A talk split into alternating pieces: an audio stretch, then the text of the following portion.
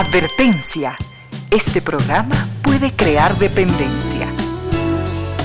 Dependencia de la buena música, del comentario oportuno, del momento poético, de las voces que siempre tienen algo que decir. Aquí se unen la música y la palabra, con cierto sentido.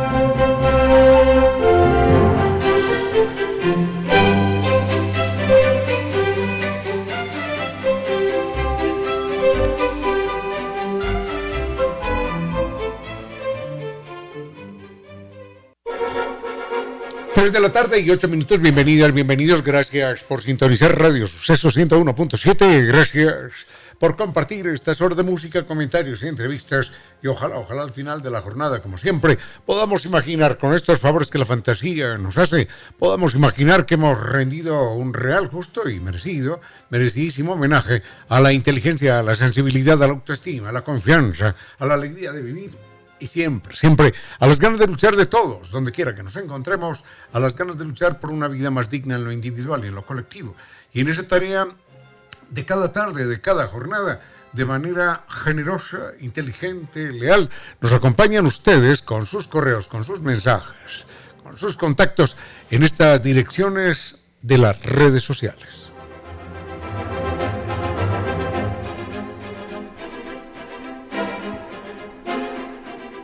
Nuestro correo electrónico es conciertosentidoecuador.gmail.com En Facebook, Concierto Sentido S. En Twitter, mi cuenta personal, Ramiro Díez, perdón, arroba Ramiro Díez, y en Instagram, arroba Ramiro Díez Velázquez. Tenemos mucho para compartir en esta tarde del cerrando el mes, 31 de enero del año 2022. Al frente en controles está el doctor Vinicio Soria, dispuesto a entregarnos estupenda música. Y llegamos hasta ustedes gracias a la presencia de estas destacadas empresas e instituciones que creen que la radio, en medio de nuestras humanas e inevitables limitaciones, la radio puede y debe llegar siempre con calidad y calidez.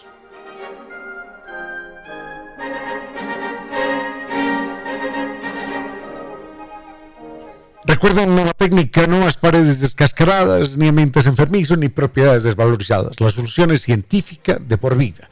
Recuerde, recuerde que la garantía es de por vida. No más gastos, no más arena, ni albañiles, ni cemento, ni pintura. Se acabó ese problema. El mail es ecuador.novatecnica.com. Consulte con ellos. La página www.novatecnica.com. Dos teléfonos, 098 2600 588 y 098 81 85 798.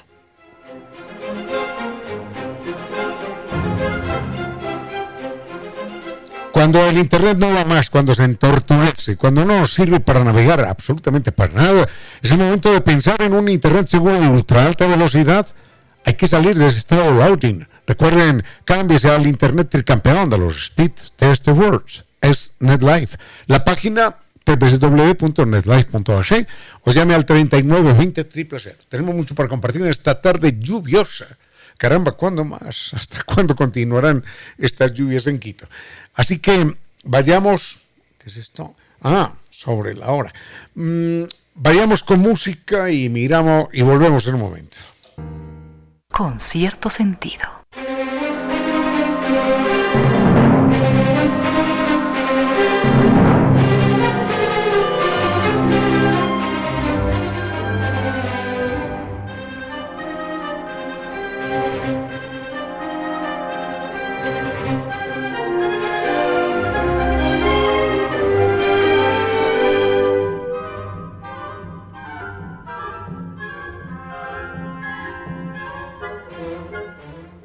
Muy bien, tenemos eh, dos, dos, ah no, una, misma pregunta. Es una misma pregunta con dos eh, eh, desviaciones o con una desviación, dos, dos pedacitos que tenemos que responder de lo mismo.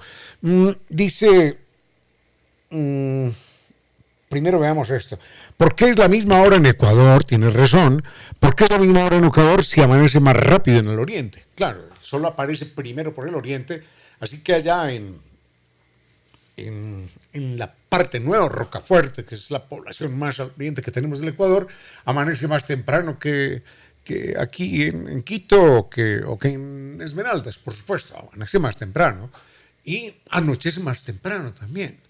Pero mm, si calculamos aproximadamente, son unos 500 kilómetros, no sé cuánto será, pero creo que podemos tener unos 500 kilómetros de ancho. Si 500 kilómetros de ancho equivalen aproximadamente de oriente a occidente, ¿no?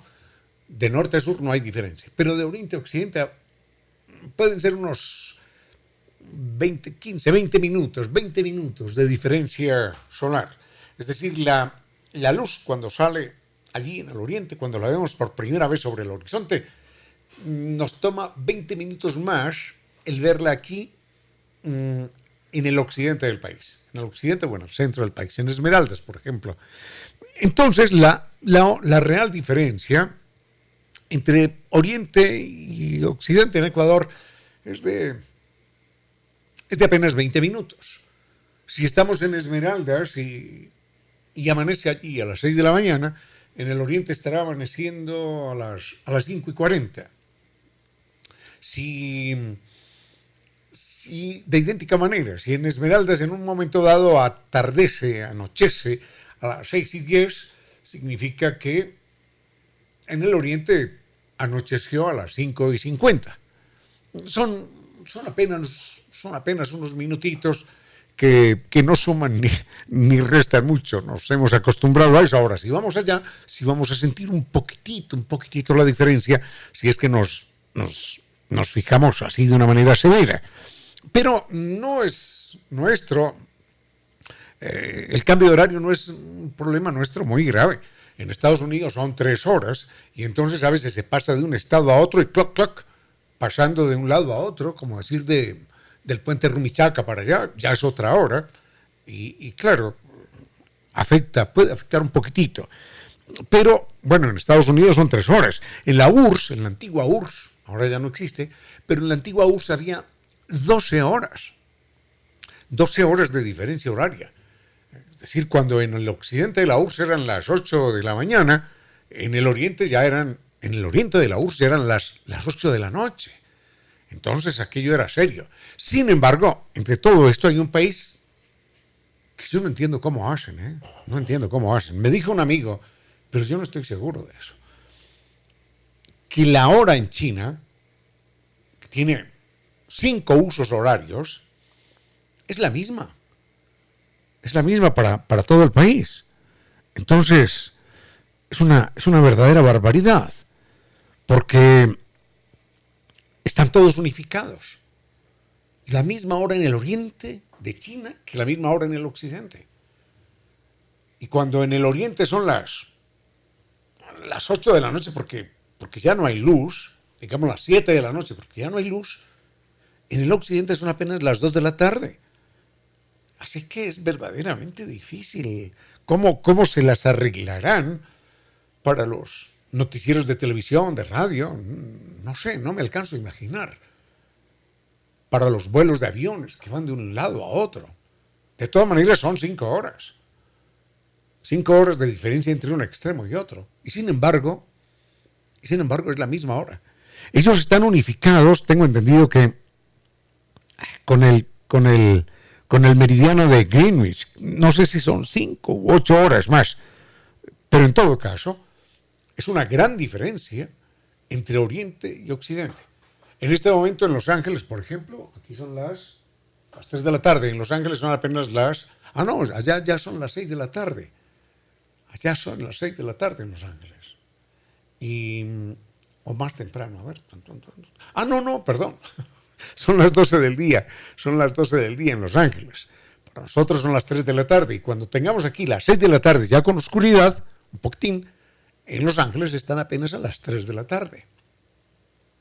Con esto de los horarios eh, se presentan muchas circunstancias particulares. En alguna ocasión, yo recuerdo que hice un viaje desde Taiwán hasta hasta Los Ángeles.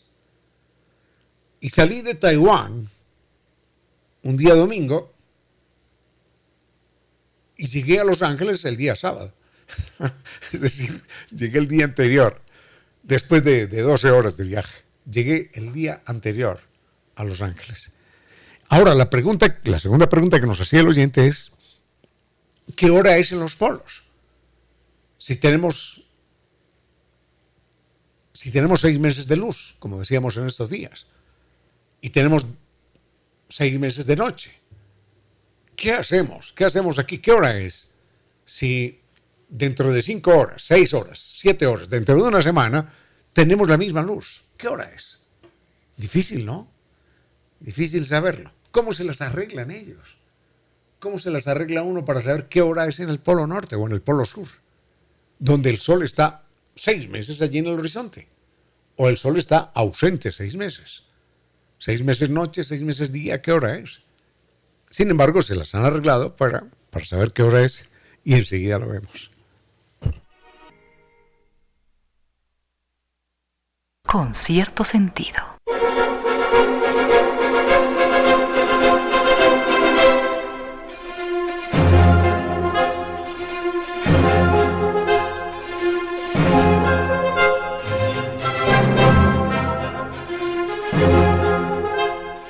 Cerremos este tema de las diferencias horarias, señalando la dificultad que se tiene, por ejemplo, eso en el Polo Norte, para uno mm, saber qué hora es. Si, si el sol está allí seis meses a la vista, alumbrando de día, y seis meses ausente, noche total. Entonces, lo que se hace en el Polo Norte es que la gente toma la hora de Greenwich, Greenwich Meridian Time, GMT. Entonces, en Londres en este momento son las son las 18, eh, son las seis y media de la tarde. No, hombre, son las, las 3 más 5, las, las 8 y media de la noche. Entonces, en el polo norte, norte, norte, son las 8 y media de la noche. Mm, así esté de día o así esté de noche. Porque hay un momento en Londres, por ejemplo, en el cual son las 8 de la noche, en Londres, pero hay luz total en Londres y también hay luz total allí en el Polo Norte. Entonces lo que hacen es que se guían por el horario de Greenwich. Dejamos eso ya y vayamos con otro tema muy sobre esto es verdad, esto esto fue algo que se mencionó la semana pasada, pero que no se concluyó. ¿Por qué los gritos de independencia en América Latina, estamos hablando del siglo XIX, porque eran viva el rey, viva el rey, viva Fernando VII? Cosa curiosa, ¿no? Vayamos con música y volvemos.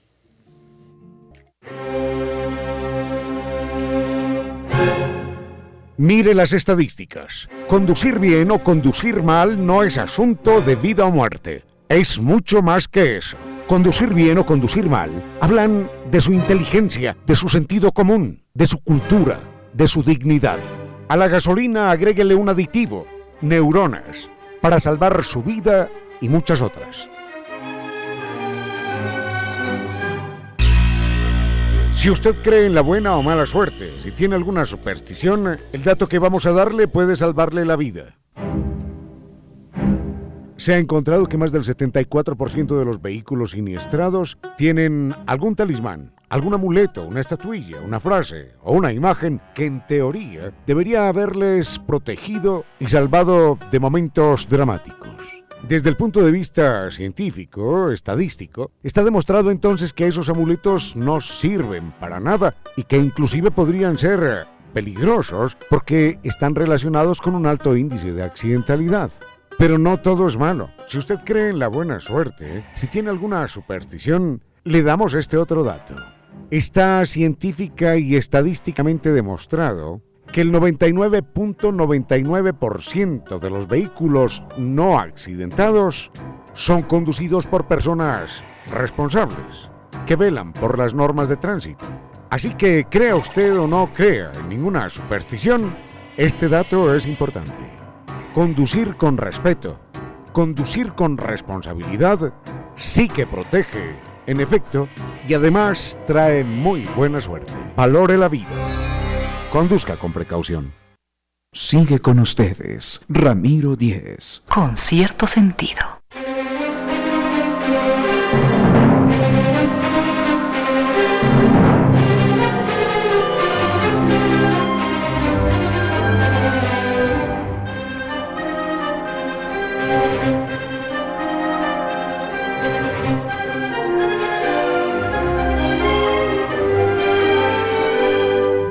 Que si estoy de acuerdo con el lenguaje inclusivo, bueno, el lenguaje puede significar algo en un momento dado, pero, pero no es el lenguaje ¿eh? lo, que, lo que hace que una sociedad sea o no inclusiva. Eh, no es exactamente el lenguaje. El lenguaje puede colaborar en algún momento, pero no hay que deificar. El todes, todas delincuenta, delincuente, delincuento, estas cosas, no.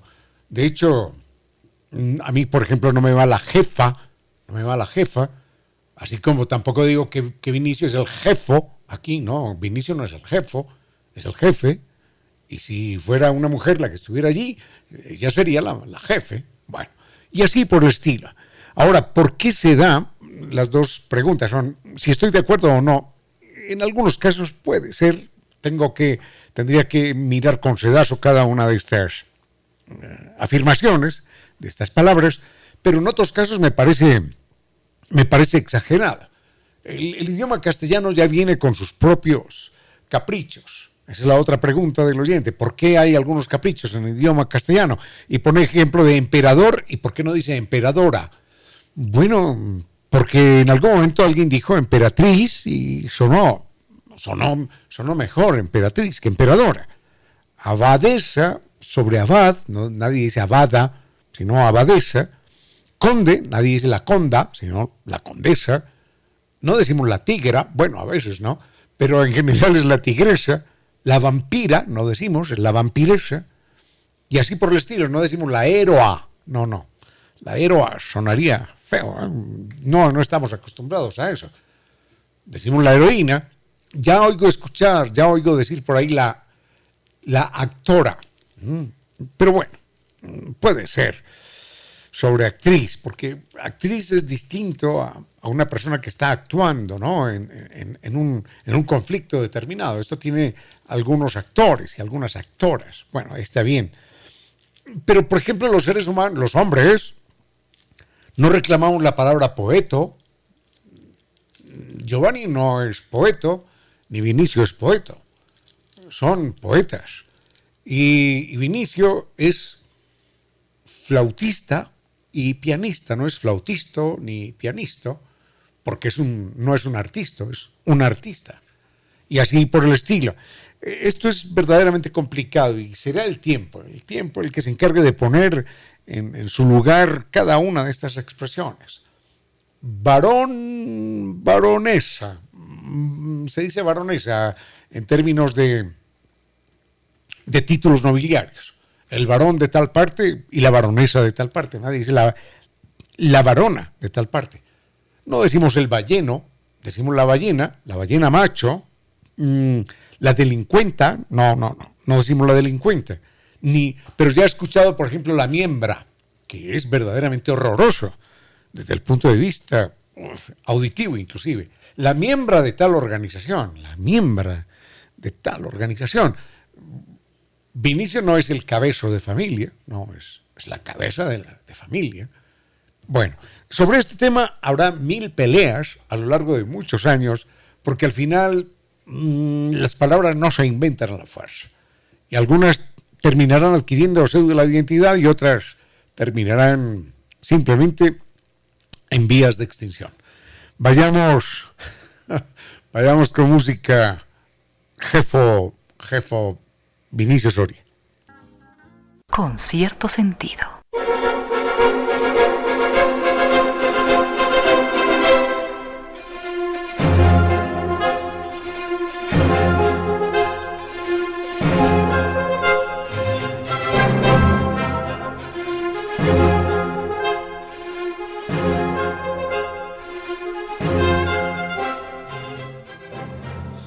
¿Por qué se dieron los primeros gritos de independencia en América Latina al grito de viva Fernando VII, viva el rey Fernando VII? Curioso, extraño, ¿no? Poníamos el ejemplo de Puerto Rico, por ejemplo, Estado libre asociado, digamos una colonia eh, libre asociada. Imaginemos que Puerto Rico un día quiere proclamar la, la independencia y sale a gritar, viva, viva Biden, viva Biden, viva Donald Trump, viva, viva Ronald Reagan, quien fuera. No tendría mucho sentido. Lo que pasa es que la independencia de América se produce a inicios del, siglo XIX, pero previamente, esto es muy importante saberlo, tenerlo en cuenta, había habido una serie de insurrecciones indígenas, fueron los indígenas fundamentalmente, no los criollos, no los mestizos, los que adelantaron esas primeras etapas de la independencia que algún día habría de darse. Las insurrecciones indígenas fueron dolorosamente aplastadas, mm, reprimidas, con, mucho, con mucho, con mucha sangre y con mucho dolor. Eh, las primeras coqueteos, los primeros coqueteos con la independencia de América se daban a partir de peticiones que hacían los criollos para poder comerciar entre ellos. Imaginemos que, Perú producía unos textiles muy bonitos. Y sucede que había aquí un comerciante de textiles que quería importar esos textiles desde Perú. No podía hacerlo. Ese textilero peruano no le podía vender al textilero ecuatoriano. Digamos, limeño quiteño, no podía, sino que el, el textilero limeño tenía que vender sus textiles a la corona, pagar impuestos allá por el ingreso de sus textiles. Y el textilero o el comerciante quiteño tenía que importarlos desde España, eh, pagando impuestos para poderlos importar. Pagaba impuestos allá y pagaba impuestos acá. Entonces hubo algunas escaramuzas, peticiones, cartas tímidas diciendo, hombre, por favor, déjennos, déjennos comerciar. Por ejemplo, el aguardiente que se fabricaba en Perú mm, tenía que ir primero a España y después ser traído acá y eso encarecía los costos y complicaba el comercio. Finalmente, por allá en el año de 1800, por allá no, en el año de 1808, Napoleón, con su imperio en expansión, invade, invade España. Y esto representa una sacudida mm, intensa, porque lo primero que vimos nosotros es que los reyes no, no eran eternos, sino que los reyes estaban sometidos a, a la fuerza, finalmente, de las circunstancias. Y que si podían atender un, frente de guerra, pues podían salir derrotados en ella, y ya nos, nos oliviantó un poco. Y, algunos pensaron en levantarse entonces contra, contra el rey español. Pero había unos sectores que estaban en contra de Napoleón Bonaparte. Entonces por eso se gritaba, viva el rey Fernando VII. En lucha eran los sectores más conservadores en la lucha contra Napoleón. Los verdaderos revolucionarios, los que decían, no, no, no, un momentito que esto nos conviene, esto va para adelante. El rey de España no puede atender dos frentes de guerra, ni al ejército napoleónico, ni las sublevaciones que tengamos en América. Entonces los verdaderos revolucionarios, aquí en América, apoyaban a Napoleón, al, al emperador Napoleón, pero no solo en América, sino en España verdaderos revolucionarios españoles que estaban contra la monarquía y estaban, ¿quién lo diría?, a favor del emperador Napoleón, apoyaron a Napoleón porque Napoleón, siendo emperador y todo, era más liberal que los reyes de España. Lo primero que hizo Napoleón, lo primero, y eso hay que felicitarlo, fue prohibir la Inquisición. Aquí a nadie se le vuelve a quemar vivo, a nadie se le vuelve a torturar a nadie se le vuelve a perseguir ni marginar por sus ideas religiosas. Nunca más, a ningún ser humano. Eso lo hace Napoleón en 1808. Obviamente, los revolucionarios, los que estaban contra la monarquía, contra el poder del clero, se, hicieron al lado de Napoleón, porque eran aires, aires liberales, de libertad de pensamiento. Finalmente, ellos, esos aires venían desde la Revolución Francesa, que había sido un poco antes, 20 años antes. Así que Por eso se dieron los primeros gritos de independencia en América, eh, diciendo viva el rey Fernando VII e invitándolo a que viniera a gobernar acá. Hay que recordar que siempre hemos dicho Quito, luz de América. Ya un historiador un día me, me recriminó de la manera más osca esto que voy a contar enseguida. Pero yo qué hago si el dato está ahí, histórico. Quito Luz de América es cierto. Así nos llamó alguien en, en Chile alguna vez y nos quedamos con ese digno apelativo. Quito Luz de América. Pero hay que recordar que la primera insurrección de Quito es en agosto. Previamente, a esa insurrección nuestra en agosto, se había dado la insurrección de Chuquisaca en Bolivia, en mayo. Y mayo es antes de agosto. Y no solo eso, sino que también había habido una insurrección en Caracas, julio de este mismo año. Es decir, hay una insurrección en mayo, en julio y finalmente en agosto. Para no hablar de la primera independencia en América Latina, que es la de Haití, en 1803. Fue tan, tan clara, tan clara la declaración de independencia de Venezuela, que en ese mismo año, 1808, Simón Bolívar parte hacia Inglaterra acompañado de Andrés Bello y parte en condición de embajador de Venezuela ante Gran Bretaña. Es decir, en julio, lo que llamamos Venezuela, Caracas, ya era una república independiente, por lo menos con una declaración de independencia. Nosotros, en 1809, iniciamos, iniciamos los, los estremecimientos y las sublevaciones, que también se dieron aquí, esto es muy importante recordarlo, también se dieron acá, con los gritos de Viva el Rey Fernando VII. Y en Pasto, en Pasto también había manifestaciones en ese sentido, e invitaban, e invitaban al, al rey a que viniera a gobernar a Pasto, no a Bogotá, no a Lima, no a Caracas, no a Quito, sino que venga a gobernar a Pasto porque está en el centro de todos estos ciudades de poder. Está a media distancia entre Bogotá y Quito y Lima, entonces que venga a gobernar a Pasto. Así que la independencia nuestra, la primigenia, primigenia, y digo nuestra en América, es muy dudosa, es muy dudosa. La de Venezuela es clara, porque nombran embajador en Gran Bretaña y es Bolívar. La de Bolivia también es muy clara, porque allá no piden la presencia del rey. De hecho, es una, es una insurrección que, que cuesta centenares de víctimas. Bueno, hasta ahí nada más esa aclaración de carácter histórico.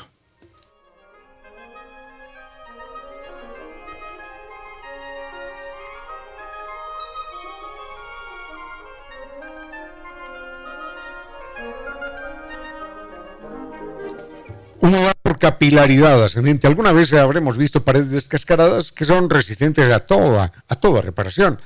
Cemento, sí, pintura, arena, todo lo que se quiera, albañiles por aquí, un mes, dos meses, aparentemente bien, pero otra vez, ¡pac! vuelve a aparecer. Porque el problema es electroquímico. Y ese problema mm, tiene, exige una solución científica. Esa solución científica tiene garantía de por vida y la entrega Nova Técnica.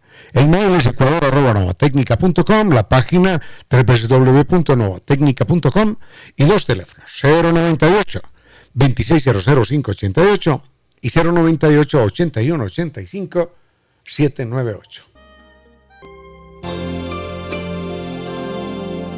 ¿Por qué esta noche bajo el cielo pienso en ti más que en mí mismo?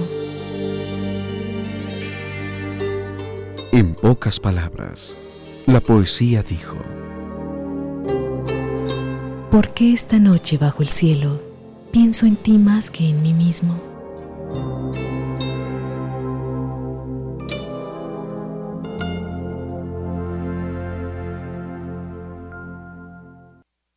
sigue con ustedes, Ramiro Díez. Con cierto sentido.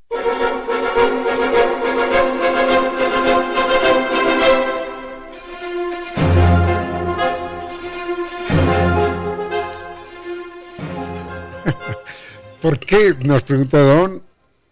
a doña Araceli, perdón. ¿Por qué se dicen lágrimas de cocodrilo? Uy, no, cuando alguien eh, simula un arrepentimiento. Este es un problema que tenemos los seres humanos por interpretar de manera errática la conducta de los animales.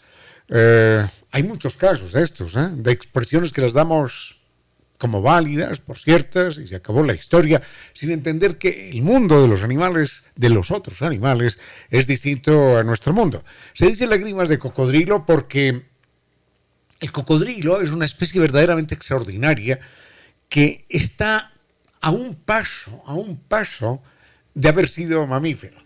Es en el escalón de los reptiles el más elevado. Al parecer, después del cocodrilo, de la aparición evolutiva del cocodrilo, aparecen los primeros mamíferos. Porque el cocodrilo es el único reptil que cuida a sus crías, como cuidan los mamíferos. Los mamíferos nos llamamos así porque tenemos mamas, porque damos de mamar a los críos, porque cuidamos a los críos. Esas mamas no están allí de adorno, bueno, a veces sí, pero fundamentalmente están para alimentar a los críos. Para eso las hizo la naturaleza. El cocodrilo no tiene mamas, no tiene glándulas mamarias, pero cuida a los críos. Y si le pudiera, si los pudiera amamantar, seguro que los amamantaría. Porque los cocodrilos suelen vigilar su nido, ¿no? De ahí para abajo todos los demás reptiles ponen los huevos y se van, y se acabó la historia. Pero el cocodrilo no. El cocodrilo se queda vigilando el nido que lo hace bajo la arena. Y cuando eclosionan los huevos, cuando aparecen los primeros críos, entonces él, él lo que hace es que se los mete a la boca. Y así durante varios días. Se los mete a la boca, pero no para comérselos, sino para protegerlos y para sacarlos a pasear. Así como, como los niños a veces van sacando la cabeza por la ventanilla o se van asomando, hola, por la ventana en los buses escolares a veces. Bueno, los cocodrilos hacen lo mismo. Van con los críos ahí en la boca, abren un poco para que los críos se oxigenen y puedan ver el paisaje y se van acomodando ahí entre diente y diente. Entonces, la gente ve esto y dice, caramba, pero ese animal se come a los críos. No, no, no se los come. Él después los devuelve todos, todos intactos, todos ilesos. Pero lo de las lágrimas de cocodrilo, ¿de dónde vienen? Porque a veces el cocodrilo está en zonas pantanosas, cenagosas, y entonces el pantano entra a los ojos. Y el cocodrilo tiene unas poderosas glándulas lacrimales que, que le sirven para barrer el pantano de los ojos. Entonces, más de un hombre, más de un ser humano, habrá visto al cocodrilo cómo se traga a los críos. y dice, uy, qué terrible, se come los hijos. Y enseguida lo ve llorar. Pero no está llorando de arrepentimiento, no. Está llorando para barrer. Él no está llorando, está limpiando sus ojos. Entonces, de ahí viene la expresión errática, pero muy gráfica, lágrimas de cocodrilo. Dejamos eso allí y volvemos con algo más.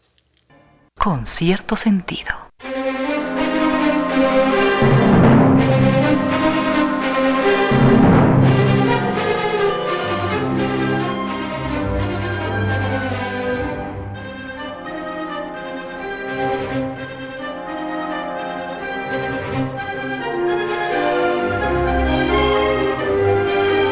Me piden que hable de algunos filósofos. Debo señalar que yo tengo un gran vacío, gran vacío en términos culturales, en términos de conocimiento, o mejor, como consecuencia del desconocimiento de, filósofos. Conozco dos, tres por ahí, pero no es que yo me haya dedicado a estudiar filosofía.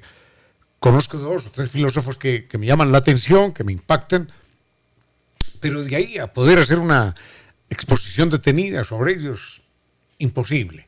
Y sobre todo este personaje, debo señalar que alguna vez, que alguna vez intenté leerlo, y, no avancé, no avancé. Avancé dos páginas, tres páginas y, y me pareció, me pareció difícil, me pareció imposible. A veces, a veces dicen que, bueno, a veces no, es cierto, que uno nunca se sumerge dos veces en el mismo libro.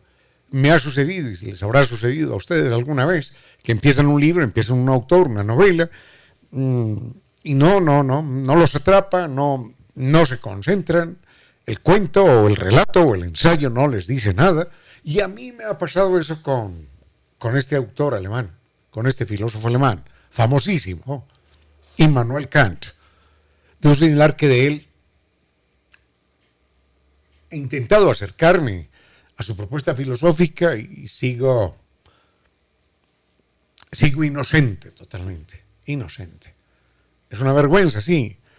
Espero, espero poderme acercar a él con más detenimiento y, y satisfacer, doña Lorena, satisfacer su, su, propuesta, hablar de Immanuel Kant. De Kant, curiosamente, puedo contar algo que no tiene nada que ver con la filosofía, sino con lo que yo llamaría su, su precocidad científica. No porque desde niño, no, sino por, por la forma como se adelantó en términos de previsiones científicas. Eso me llamó de él la atención y enseguida lo miramos. Con cierto sentido.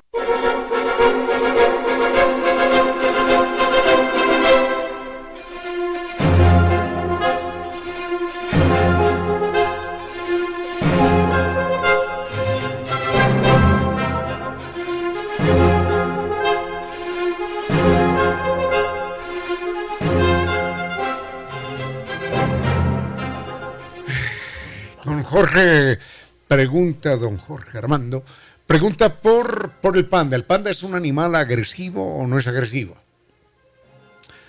El panda es un, un, oso verdaderamente, verdaderamente extraño. Tengo entendido que inclusive no es así como un oso, exactamente se dice oso, pero al parecer, al parecer pertenece a otra especie. Pero no me quiero meter en profundidades ahora. Solamente uno lee siempre el oso panda, el oso panda, el oso panda, y leía en alguna ocasión que él está más emparentado con otros animales que con el oso. Pero bueno, como quiera que sea, todos los animales, absolutamente todos los animales, tenemos la posibilidad de ser agresivos.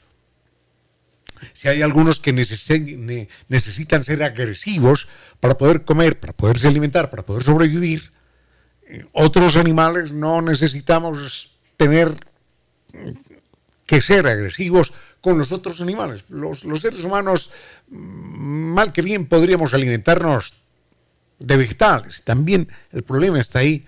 El problema es, es la constitución de, del intestino en el ser humano, del intestino y del aparato de dentición, de toda la dentición. Con el, con el oso panda pasa algo parecido. El oso panda es un, alguien dirá que estoy loco, es un carnívoro herbívoro, es un herbívoro, no, mejor, es un herbívoro carnívoro. ¿Y de dónde lo de herbívoro carnívoro? Todo depende de la, o todo está manifestado a través del intestino. Los herbívoros tienen un tipo de intestino, los carnívoros tienen otro tipo de intestino, muy distinto. Y y enseguida vemos lo que pasa con, con, el, con el panda y también lo que pasa con nosotros, los humanos, que manejamos esa dicotomía. En silencio, ese rayo de luz que entra por su ventana quiere decirle que a esta hora la música y los comentarios se disfrutan con cierto sentido. A esta hora, recuerde que, uno a uno, todos somos mortales. Juntos somos eternos. 16 horas, 30 minutos. Defender los derechos de los otros es lo mejor de nosotros, los humanos. Artículo número 9. Cuando un animal es criado para la alimentación, debe ser nutrido, instalado y transportado, así como sacrificado, sin que ello resulte para él motivo de ansiedad o dolor declaración leída y aprobada por las Naciones Unidas y posteriormente por la UNESCO. Los otros animales, nuestros hermanos. Sigue con ustedes, Ramiro Díez. Con cierto sentido.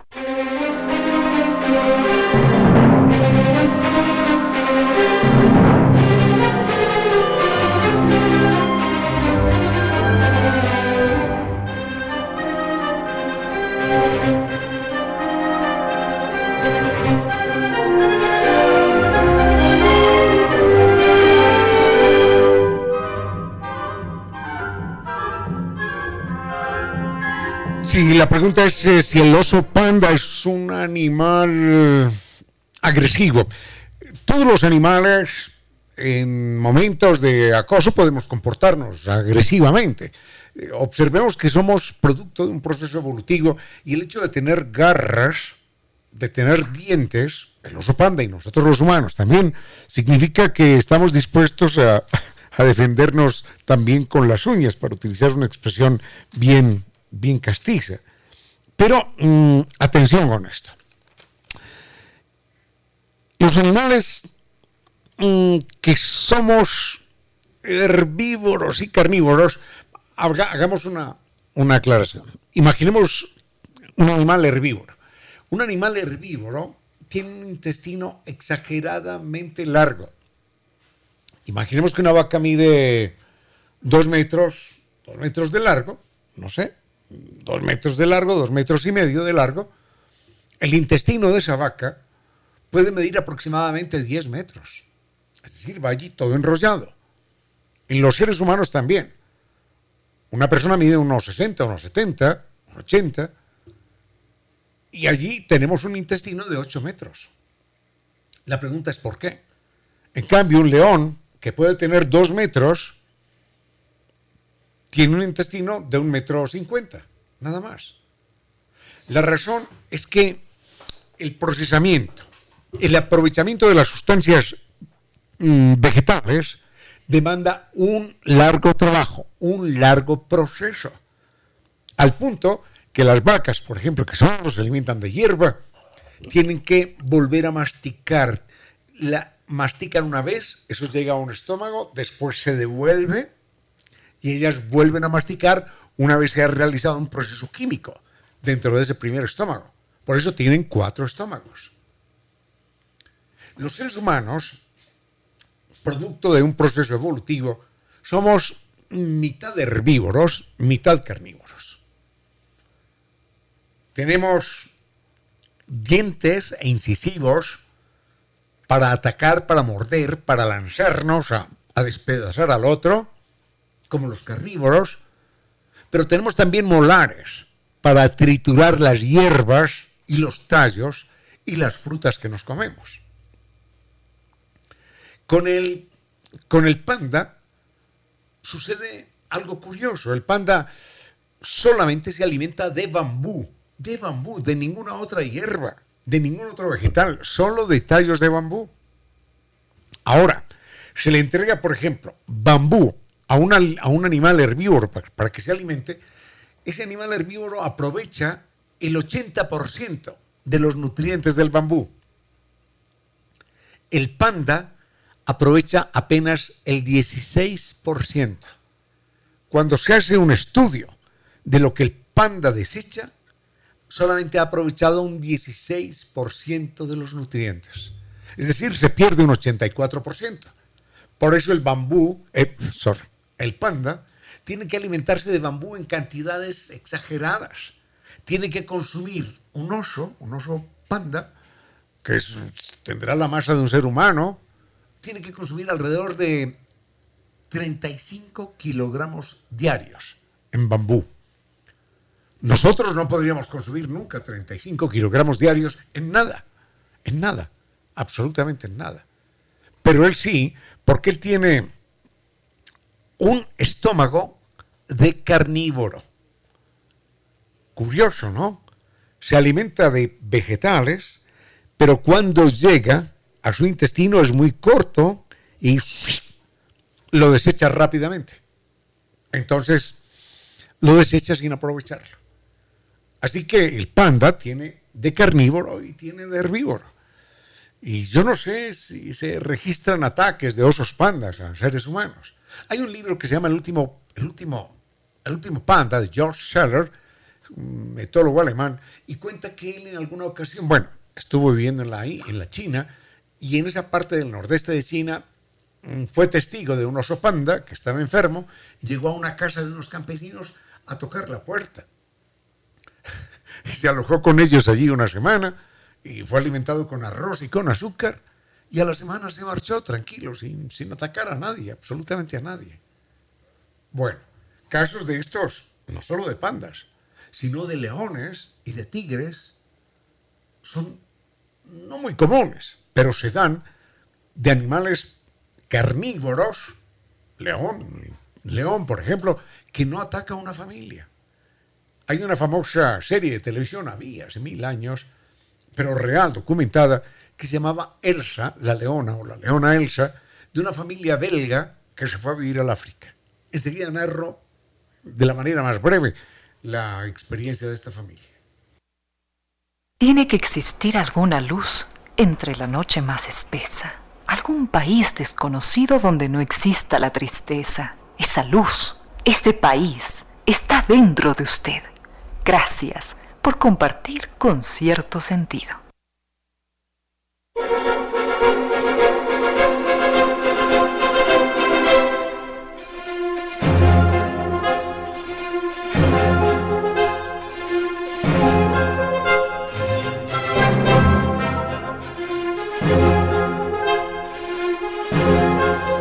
de la manera más breve, hay una famosa película y un libro además que se llama Elsa la Leona o la Leona Elsa o la Leona de dos mundos, algo así por el estilo. Eh, fue muy famosa en su época y narra la experiencia de un par de eh, guardabosques, eh, ella era médica, algo así, una familia belga que se va a vivir a Kenia y un día aparece un crío de león desamparado, solitario, perdido, y ellos ellos lo adoptan como, como a un cachorrito, ¿no? era un perrito pequeñito, en resumidas cuentas, y tenían ellos en aquel entonces hijos. La película es más que una película, es un documental, porque ellos empezaron a filmar todos los días las circunstancias en las cuales convivían con el, con, con el leoncito, que terminó siendo una leona y la llamaron Elsa. Entonces, es maravilloso ver aquella película, seguro que aparece en internet, seguro, ver aquella leona que almorzaba con ellos ahí en la mesa de comedor. Ella tenía su propia silla, se sentaba en la silla, ponía las patotas encima de la mesa y comía allí con todo el mundo. Y en las noches la leona se iba a dormir con los niños, acostada y abrazada a los niños y, era todo el tiempo corriendo con ellos, jugando, venga, vaya, y los niños salían corriendo y la leona los atrapaba así de la camisa y venga, no vaya por allá, que es muy peligroso, como un perro guardián. Pero la leona, por supuesto, seguía siendo una leona. Y en sus paseitos por aquí, paseitos por allá, la leona Elsa quedó un día en embarazo. Se encontró en el bosque con algún león y tuvieron amores y quedó en embarazo. Entonces, siguió todo normal, siguió todo normal allí en las cabañas, en la cabaña en la que esta familia vivía.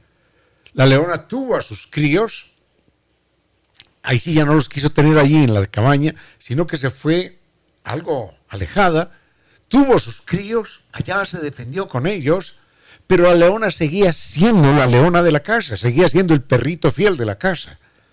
Y los críos ya eran leones salvajes. Pero cuando crecieron esos leones salvajes, llegaban hasta 30, 40 metros de la casa, y ahí estaban los niños jugando, que ya no eran tan niños, ya eran adolescentes, y los leones salvajes simplemente los apreciaban a distancia, los veían a distancia, pero nunca se acercaron. Y era tal la comunicación, esto es verdaderamente sorprendente, era tal la comunicación de los leones que en alguna ocasión un león, un león macho que no era, no era hijo de, Elsa, y seguro que no era su, su compañero, llegó un día hasta la choza, hasta la cabaña donde vivía esta familia y rasguñó la puerta, como tocándola, pero rasguñándola. Y cuando Cuando abren la puerta, se dan cuenta de que es un león macho y qué susto, ¿no? León gigante. Y el león trae una espina del tamaño de un esfero, una espina clavada en la pata. Y no podía caminar. Caminaba en tres patas solamente. Entonces, estos belgas, con tenazas, viendo la situación, arrancaron la espina y el león ah, ya salió cojeando, cojeando, pero por lo menos podía sentar la pata y se fue caminando. Es decir, en un momento dado, Elsa, la leona, le dijo a ese león que estaba herido, o el león lo supo de alguna manera, esos animales que caminan en dos patas no te van a hacer daño. Y no solo no te van a hacer daño, sino que te van a ayudar con esta espina, vete, vete. Y ellos te ayudan. Y el león fue y, y le ayudaron, en efecto. Así que hasta los animales más salvajes pueden portarse bien, pueden portarse de una manera generosa, gentil. Y esto, esto es una esperanza que se abre para el ser humano, que es el animal más violento, más violento, lo que significa que, que en determinadas circunstancias también podemos ser generosos. Vayamos con música y volvemos en un momento. Oye, mm, Giovanni, qué pena que no tengamos un, un, disco que se llama Carta de un león a otro. ¿Sí lo tenemos? ¿Sí? ¿Sí? No te veo bien a través del cristal, ¿sí? Ah, ok, escuchémoslo. A esta hora, recuerde que el mejor consejo lo brinda una mujer llamada experiencia, pero siempre llega un poco tarde. 16 horas, 58 minutos.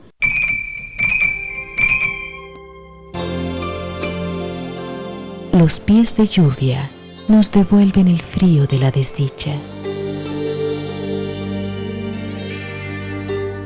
En pocas palabras, la poesía dijo, Los pies de lluvia nos devuelven el frío de la desdicha.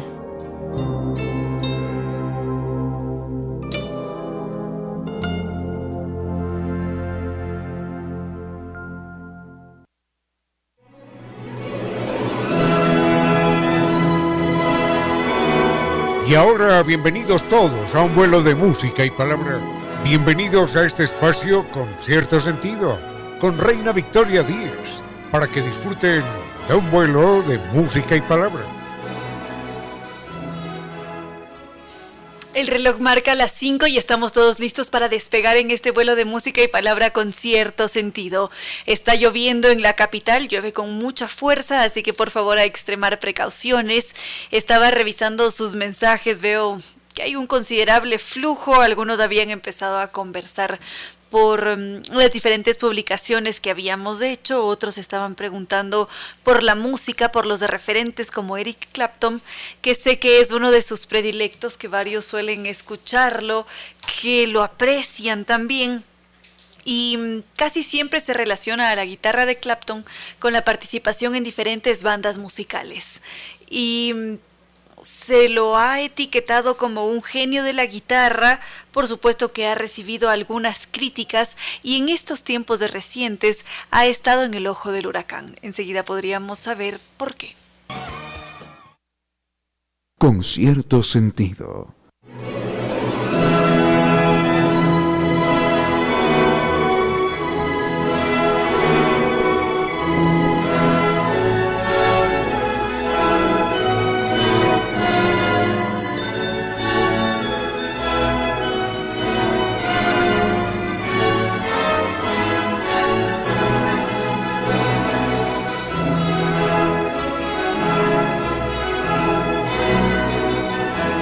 Entonces leo sus mensajes. Por aquí está nuestra querida amiga Alex, que dice que justamente ella es una de esas fans de Eric Clapton. Dice que su tema predilecto es Old Love. No sé, doctor Córdoba, si es que lo tenemos. Old Love de Eric Clapton. No lo tenemos. Bueno, vamos a ver si es que logramos descargarlo para ponerlo esta tarde. También está en sintonía Santiago Torres, Marco Vinicio, Andrés Martínez, Daniel Montero. Mm, y, Felipe Ramos que nos había hecho una sugerencia de tema.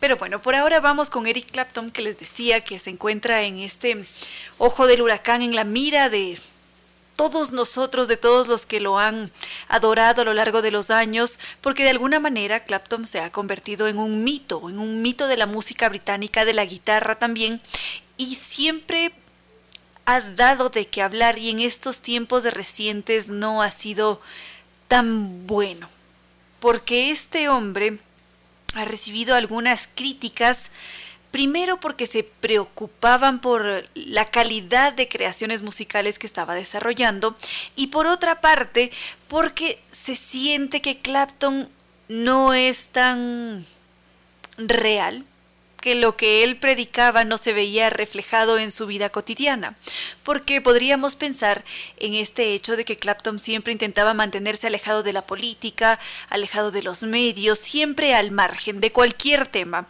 y en estos tiempos recientes es distinto se lo ha visto intimar con el gobernador de Texas, quien ha sido muy criticado por ser ultraderechista, porque mm, ha tomado decisiones contradictorias en el tema del aborto, también porque ha permitido portar armas. En todo caso, Clapton, las actitudes de Clapton preocupan sobremanera, no solamente por su postura política, sino también porque es un hombre que ha adoptado una visión sobre la pandemia, sobre las vacunas, que ha dejado a todos contrariados. Y además se le reprocha que está utilizando su música para enviar mensajes subliminales. Enseguida podríamos revisar qué es lo que se está diciendo sobre Clapton y qué es lo que él ha dicho sobre estos temas. Seguimos con las actitudes de Eric Clapton que han desconcertado a su público, a la crítica y sobre todo preocupan a los más devotos porque conforme se escuchan sus declaraciones no se llega a comprender qué sucedió con ese Clapton que tanto han adorado a lo largo del tiempo. Pero en todo caso, ¿Qué es lo que está pasando ahora? Muchos medios de comunicación o las de revistas que en su momento lo endiosaron le están dando la espalda. Una de ellas es la revista Rolling Stone, que mm, llegó a colocarlo en el segundo puesto de los mejores guitarristas de la historia. El primero, evidentemente, es, es Jimi Hendrix. Y este año, la revista realizó un ejemplar en donde publicaban un artículo contra Clapton empezaban a, a decir que este hombre está hablando tonterías sobre las vacunas y además está fomentando y sosteniendo a los movimientos antivacunas. Esto evidentemente preocupa a todos porque sí que se ha visto una marcada intención por fomentar los movimientos antivacunas y no solamente eso, ha empezado a hablar sobre teorías conspiratorias y cómo YouTube está mm, acabándonos a todos y están utilizando esa plataforma para lavarnos del cerebro y también para obligarnos a a vacunarnos y más adelante vamos a poseer chips y nuestros cerebros se van a ver alterados y yo no sé cuántas cosas más. Entonces, lo irónico de todo esto es que Clapton cuenta con sus respectivas dos dosis de vacunas, no se sabe si se va a poner su, refuerzo, pero en todo caso, son estos comportamientos, estas... Mm, declaratorias, estas afirmaciones que él ha hecho, las que preocupan a todos sus seguidores. Nos dice Javier Favara que él se queda con su inmensidad musical junto con Jimmy Page y Jeff Beck, que para él son inmortales. Por ahora nos estamos centrando en los comportamientos actuales de Eric Clapton y cómo han dado de qué hablar al mundo entero. Porque mm, como les decía, este tiempo reciente ha recibido una crítica considerable por parte de sus seguidores, de los medios de comunicación, de los más devotos también, porque cada vez aparece con una sorpresa nueva. En estos tiempos recientes, él ha dicho que no se va a presentar en ningún local, en ningún escenario que solicite un, un, carnet de vacunación, que solicite que la gente esté vacunada. Y esto, por supuesto, da de qué hablar. A esto se suma todo este mm, revoloteo que ha surgido en torno a la política, sus pronunciamientos, cómo está utilizando su música para también mm, promover ese tipo de pensamientos. Y adicional a esto, se considera que su música ha estado en decadencia desde hace unos 30 años más o menos, porque dicen que cuenta con muy pocos discos, que no deslumbran por su creatividad ni tampoco por su calidad y que además a los fanáticos les frustra de forma considerable que el disco que haya tenido un mayor éxito haya sido el, um, un acústico y que um, no haya sido algo más fuerte porque él es el referente de la guitarra eléctrica. Entonces, estos han sido algunos elementos que han golpeado a este artista que todavía se encuentra en proceso de creación. Muchas gracias a Frank, quien se encuentra en sintonía desde su oficina, también Pedro, también está por acá Javier, bueno, ya lo habíamos mencionado, Miriel, Diego, Damián, muchísimas gracias a todos ustedes. Y también está con mucho frío, según me dice nuestro querido amigo Ramiro Vinuesa. Veo que me ha enviado un extenso mensaje, enseguida lo leo. Muchas gracias por, por sus comunicaciones, por estar siempre presentes. Vamos con esas otras propuestas que ustedes nos han hecho. Hasta ahora Felipe Ramos nos había hecho tres propuestas de temas. La primera se había preguntado por el origen de la palabra sobrino. El sobrino es el hijo del hermano, de la hermana, y se cree que la palabra tiene su origen en el latín. Latín sobrinus, que está conformado por soror, que quiere decir hermana, y el sufijo inus, que expresa relación de la hermana, es decir, es el hijo de la hermana. Ese sería su origen. Enseguida revisamos esas dos otras propuestas que nos había hecho Felipe Ramos con cierto sentido.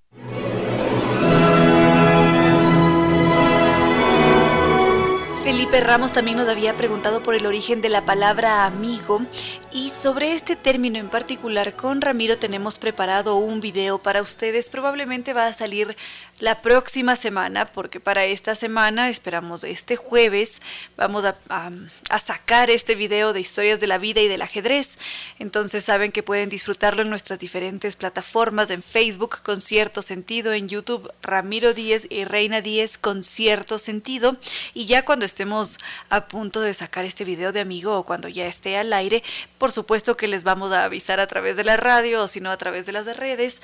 Así que por favor, bienvenidos a seguirnos, atentos a las publicaciones, a las historias también, porque esos son los canales a través de los cuales nos comunicamos con ustedes. Repito nuestras redes, Facebook con cierto sentido, Twitter arroba Reina Victoria de Z Instagram, arroba Reina Victoria 10. Esa es mi cuenta personal. Caro Vaca Almeida se encuentra en este momento en sintonía también. Y también Sonia. Bueno, muchas gracias a todos por sus mensajes. Los sigo leyendo y nos preparamos para recibir a nuestro entrevistado de hoy. A esta hora, recuerde que es cierto que las paredes tienen oídos. Lo grave es que algunos oídos tienen paredes. 17 horas 33 minutos. Defender los derechos de los otros es lo mejor de nosotros, los humanos.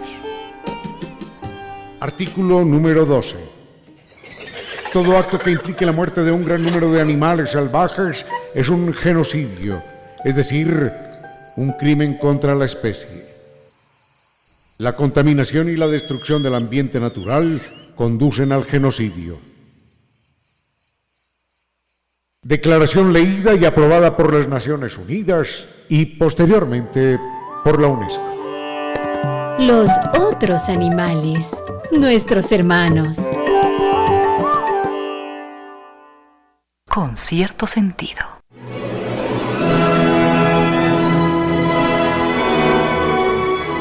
Seguimos entonces, enseguida continúo con sus mensajes, pero ahora vamos a recibir a nuestro entrevistado de hoy, Nixon Córdoba, un gran maestro, artista, escultor, esmeraldeño, se ha dedicado al arte prácticamente la vida entera ha hecho creaciones magníficas. Muchos de ustedes seguramente se habrán topado con algunas de sus esculturas y hoy es un verdadero honor contar con su presencia en este espacio. Muchas gracias, Reina Victoria. Para mí es un placer estar aquí. El gusto siempre será nuestro y por favor que nos permita conocerlo. bueno. A profundidad, no sé si es que vamos por los inicios, casi siempre cómo se descubre como artista, la pintura estuvo presente desde temprana edad. Sí, bueno, yo primero fui artista pintor. Lo de escultor vino después, ya un poco tarde. Más o menos a, a los 36 años hice mi primera escultura. Pero antes solo había estado dedicado a la pintura. O sea, mi sueño era ser pintor. ¿Y por qué se inclinó por la pintura? Bueno, desde pequeño, desde pequeño era me atraía mucho el dibujo, la pintura y siempre estuve ligado a eso. O sea, no sé por qué, pero estaba siempre con cuestiones de manualidades y cosas, desde el colegio, desde la escuela diría yo. ¿Hubo alguna influencia por parte de la familia o quizás, no sé, una pintura, un pintor que usted dijo, yo quiero llegar a ser así más adelante? no, no. Bueno, desgraciadamente en Esmeralda, que es mi tierra natal, a la que le quiero mucho, pero ahí no había mucho conocimiento de, sobre la cuestión del arte. Y sobre todo en esa época, estoy hablando del 70. 68, 69, 70 por ahí, pues prácticamente era muy desconocido estas cosas para la gente. Y yo tenía más bien una afición que no comprendía que en esa época, pero me atraía, me atraía y, y solo vivía pensando en eso, pero sin conocimiento tampoco. Como te cuento, era muy difícil acceder a información. Es decir, que los inicios fueron empíricos. Así como en la escultura. y luego, ¿cómo transcurrió la carrera? Algunos años de pintura y después, ¿cómo se produjo ese encuentro con la escultura? Ah, bueno. Eh, yo desde el inicio pensé ser pintor, pero como las cuestiones del colegio te hacen unos test y te dicen qué es lo que tú puedes seguir y todo eso, pues yo decía, no, yo quiero ser artista y decían, no, eso eso no, hasta no lo sabían ni que mismo comprendía eso. Y en las pruebas salí arquitectura, así que me metí a arquitectura. Eh, bueno, no me lamento porque arquitectura me, me, ha ayudado muchísimo. Pues no a la pintura, sino a la escultura. Luego, eh, uno no sabe en la vida qué es lo que pasa, pero creo que todo tiene un motivo. Todo lo que sucede tarde o temprano descubres el significado. Es decir, que más adelante se tornó en ese complemento. Sí, sí, sí. Yo diría muy, muy importante porque la arquitectura te permite eh, presentar un proyecto en forma bidimensional, mediante planos, para que la demás gente pueda comprender. Y tu cerebro funciona pues de una forma entre arte y matemática y ciencia. Eh, trabajan las dos juntas. Y bueno, y siempre me gustó a mí la matemática y la física. Bueno, fue por eso que, que me dijeron que tengo que seguir eh, arquitectura. Pero mi corazón y, y, todo mi ser quería, quería ser artista. Durante estos años de estudios de arquitectura que son tan duros, tan demandantes, quizás abandonó a la pintura o a la al juego con las artes. Yo diría al revés. Se produjo un abandono de la arquitectura. la arquitectura yo. Terminé abandonando la arquitectura porque yo, yo salí, al segundo año me voté. No terminé, no pude terminar, estaba solo obsesionado con la pintura. Eh, tuve un, un, problema médico por estar solo pensando en eso. Me, me obsesioné tanto que, que, me dio como un, un solmenar. Así que eh, el doctor dijo, bueno, o quieren un arquitecto tonto o un artista eh, sano, algo así dijo. Todo el mundo dijo, bueno, sí, pues preferimos un artista sano. ¿Esto generó quizás un impacto en la familia? No, de ahí ya se comprendió, me apoyaron. Eh, bueno, creo que no quedaba de otra también. Pero ¿cómo llega la escultura? ¿En qué momento? Bueno, ya se produce este distanciamiento de la arquitectura de la academia y la escultura. ¿Cómo? Porque ya han pasado algunos años en la historia de Nixon Córdoba. Sí, yo diría, ya me estoy acumulando mucho de años yo. Eh, bueno, yo salí de pintor, pintor grabador y me dediqué más o menos como unos 15 años a hacer eso. eh, tenía la, tenía la, obsesión y, y bueno, entonces en ese, en ese periodo participaba en muchos concursos, trataba de, de hacerme carrera, ¿no? Hacía exposiciones, a veces tenía un premio, a veces tenía una mención. Y en una de esas eh, participé en el Premio París. Y gané la primera mención, pero no gané el primer premio, y así que, como que dicen, me quedé picado. Eh, quería ganar ese premio, pero no, no se pudo. Entonces, bueno, yo me resigné. estaba trabajando, con, me acuerdo, con el maestro Estuardo Maldonado. Y, me acuerdo, él me dijo, para la siguiente concurso, ¿no? Yo tenía ya un trabajo. Yo le dije, maestro, yo quiero participar ah, y ser artista, o, pero tengo este trabajito eh, que me da platita, ¿no? Para poder vivir, porque no tenía nada. Eh, me dijo, ¿quieres ser pintor? ¿Quieres ser artista? Me dijo. Y le dije, claro, maestro, claro. Pues entonces renuncio. Yo me quedé así, como seco, ¿no? Digo, maestro, yo no tengo nada. Me dijo, renuncia o tú decides. Y entró, se entró a la casa. Así que me dejó así pensando y efectivamente al otro día renuncié. Había recién empezado el trabajo. Y eso me dio tiempo porque el concurso del Premio París era en dos semanas más. Entonces las dos semanas me dediqué íntegramente a pintar. Y alcancé a presentar y la sorpresa fue que gané ahí sí el primer premio. Y ese premio pues me cambió la vida porque los demás premios eh, eh, son reconocimientos en dinero. O sea, el artista por lo general siempre anda necesitado. Entonces, tú ganas un premio y eso es enseguida a pagar deudas, como quien dice. Pero este premio era diferente. Este premio era una experiencia. No era, bueno, te daban dinero también, una beca, pero no era para que tú te lo gastes así pagando deudas, sino que te vayas al exterior, a París exactamente, y, y puedas pues, compartir y estudiar y conocer la cultura francesa. Así que, pues de la noche a la mañana me vi allá, en la mejor escuela francesa, porque ahí te, cuento, hay miles de vacantes, miles de, mejor dicho, de postulantes, y hay pocas vacantes. Claro, todos entran con, merecimiento, o sea, con, con exámenes y todo. Y claro, el Premio París te permitía obviar eso. y entrar directo. y entrar directo. Entonces, pues gracias a eso me, me, me, enamoró, me, me encantó. Todo eso me fascinó. ¿Cómo fue su experiencia allá, estar en París, la ciudad de las artes, la ciudad luz, esa ciudad que tanta historia posee?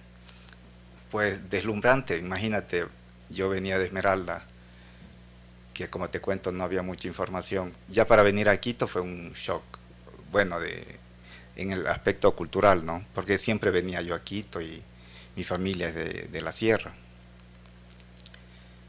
Pero me pasó diez veces más cuando me fui para allá, o sea, una impresión muy fuerte, porque nunca había, nunca había salido del país.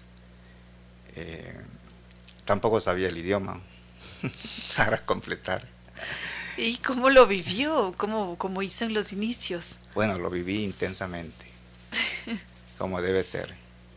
¿Tuvo barreras idiomáticas o cómo hacía para comunicarse y también para comprender las clases? Yo me dediqué por profundidad al idioma.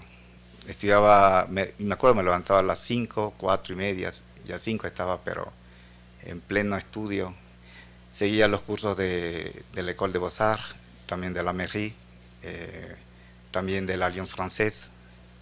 Eh, también seguía unos cursos que daban eh, gratuitamente para los migrantes. O sea, yo me metí por todo lado cursos de, francés, pero te cuento, no, no, lo aprendí.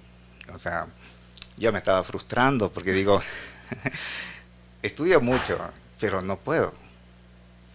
Claro, yo ya tenía 30 años. Entonces digo, ¿seré bruto o seré qué? No sé. Pero era así, ¿no? Yo decía, algo pasa. Pero no, o sea, después con los meses que pasó y creo que ya, pero ya para terminar el primer año, comencé ya a comprender. Y me acuerdo mucho, me, me, alegré una vez que, que, había dormido y había dormido así pensando en una conversación en francés. Entonces estaba súper contento y yo dije, ya ahora sí, ya me voy, como que me dice, me voy de largo. Tranquilo. Pero fue poco a poco porque en mí no, yo creo que no tengo esa facilidad del idioma y me costó mucho, mucho, mucho aprender. Lo importante es que lo consiguió y que al mismo tiempo pudo explayarse en toda esa carrera artística. ¿Cómo eran las clases? ¿Cómo lo recuerda ahora? Definitivamente esa experiencia ya en París marcó un antes y un después. Sí, evidentemente, totalmente. O sea, a nivel artístico eh, se enriqueció muchísimo eh, y a nivel personal pues amplié mi horizonte.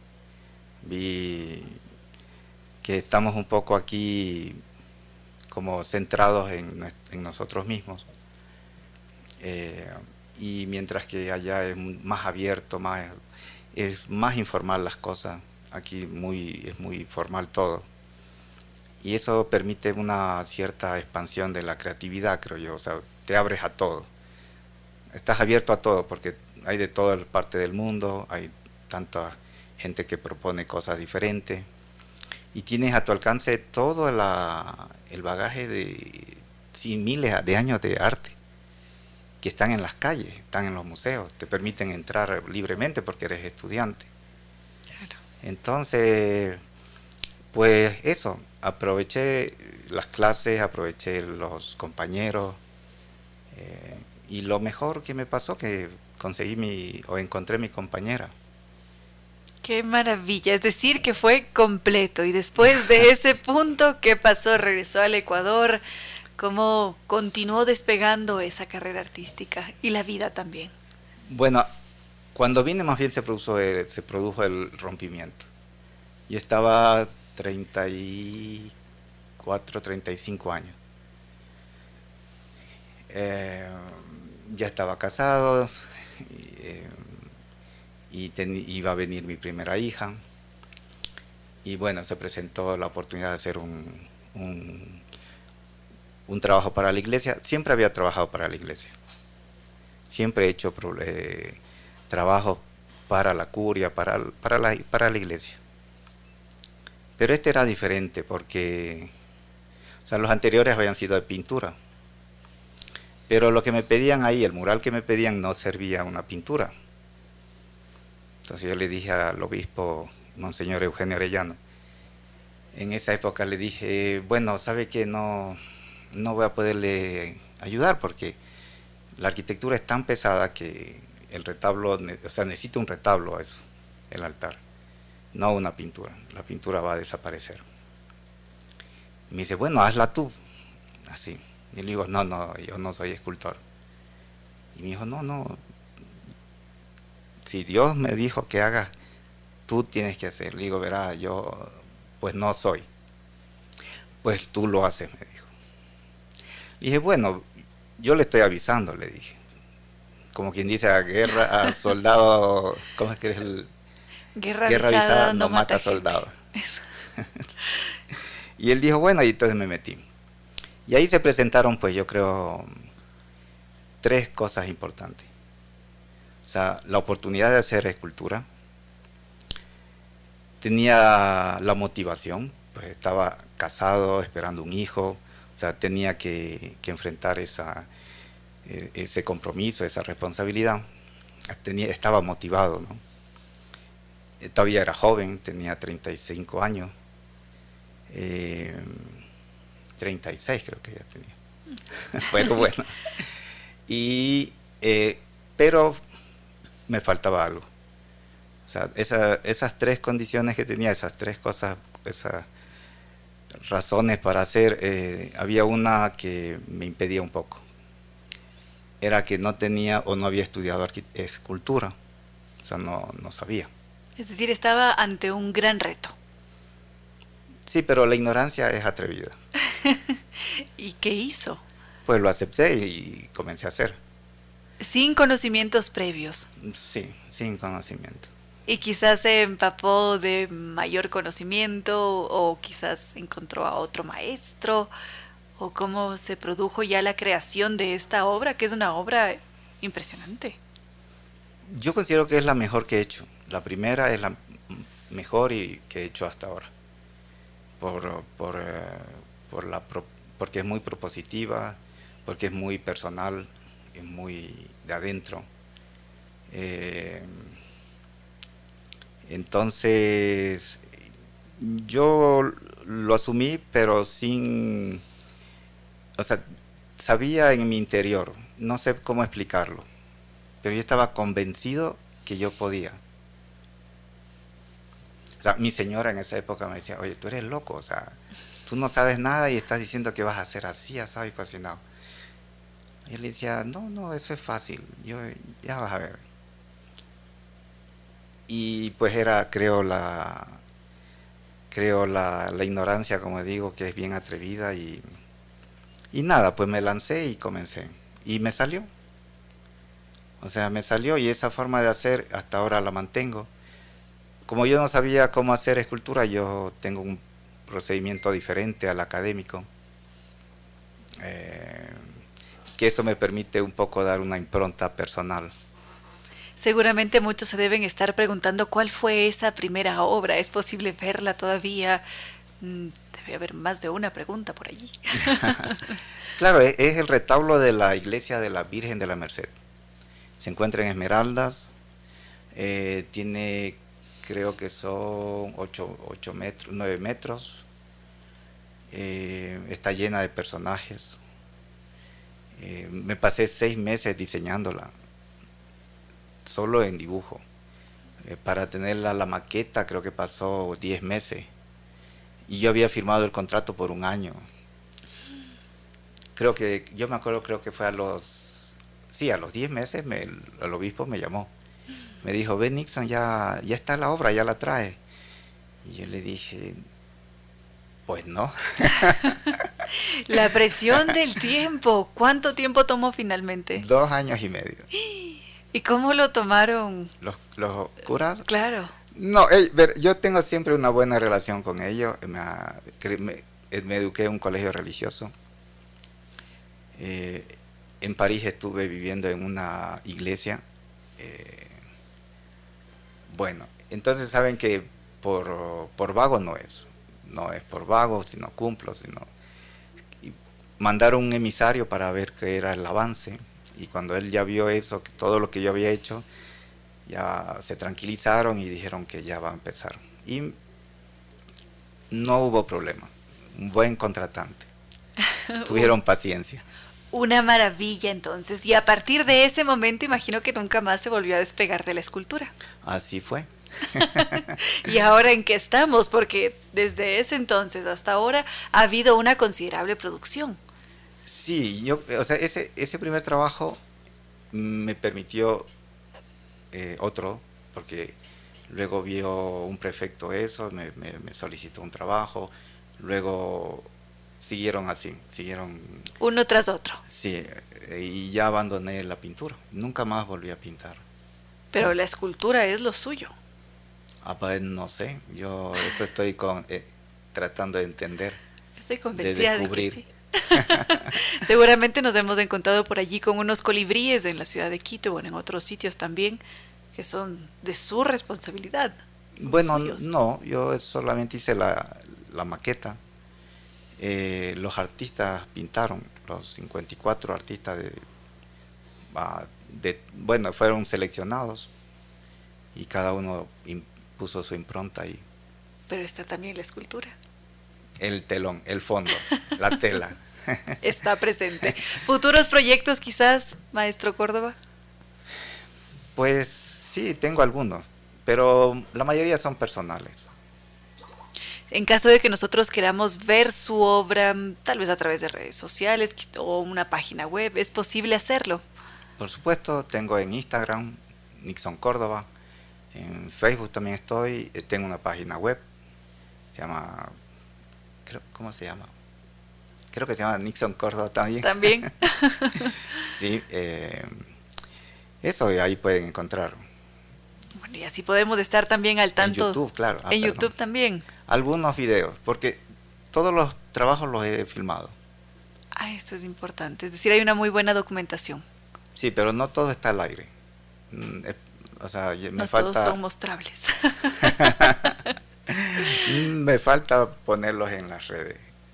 Muy bien, pero entonces ya sabemos cómo seguirlo en todo caso. Pues sí. Agradecemos mucho su presencia en este espacio, maestro Córdoba. Lamentablemente, el dios Cronos no perdona. Ya.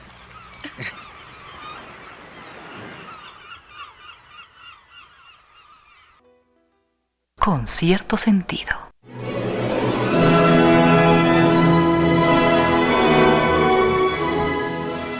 Va a faltar el tiempo para terminar de revisar sus mensajes. Veo que John Bueno está en sintonía desde Santander, Colombia, Fabricio Rivera desde Madrid, César Andrés Osejo desde Portugal, Frank en su taller, nuestra querida amiga Alex, una extraordinaria chef, Andrés Martínez, Marco Vinicio. Muchas gracias a todos ustedes por haber compartido este espacio con cierto sentido. Todavía le debo un tema musical a Caro Vaca Almeida, quien nos suele escuchar con su señor padre. Muchas gracias a todos. Mañana continuamos y con esas propuestas que ustedes nos han hecho. Gracias al doctor Giovanni Córdoba Controles que nos ha entregado una estupenda selección musical hoy y también a nuestros queridos auspiciantes Nova Técnica que es la solución garantizada y de por vida para cualquier problema de la humedad. Nosotros presentamos el problema, lo identificamos, inmediatamente llamamos a los teléfonos 098 26 00588 o 098 81 85 798 o su correo ecuador y ellos van a hacer el diagnóstico y listo. Nosotros le decimos adiós a la humedad, se van los dolores de cabeza, las preocupaciones y somos felices. La página web www.novatecnica.com y NetLife, que nos dice que algunos de nosotros presentamos señales de un estado loading, porque de repente no podemos terminar de ver la película, las páginas no se cargan, nos encontramos jugando videojuegos con el hermanito porque el internet no funciona, entonces ha llegado el momento de descubrir el internet seguro de ultra alta velocidad. Gracias a ellos, muchos salieron de ese estado loading, así que ¿por qué no cambiarse el internet tricampeón de los Speed Test Awards? Su sitio web www.netlife.es o el teléfono 392 40 y ya en este punto no queda más que decirles que no fue más por hoy, que los queremos mucho y que nos volveremos a encontrar mañana martes.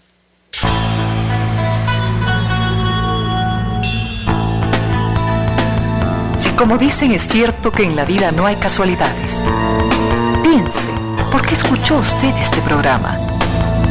Tal vez escuchó aquello que necesitaba o tuvo la sospecha de esa luz dentro de su propio ser una gota de agua, un corazón que late, una semilla en su memoria, un remanso en medio de sus prisas, una voz que aliente su esperanza, una pluma para sus alas.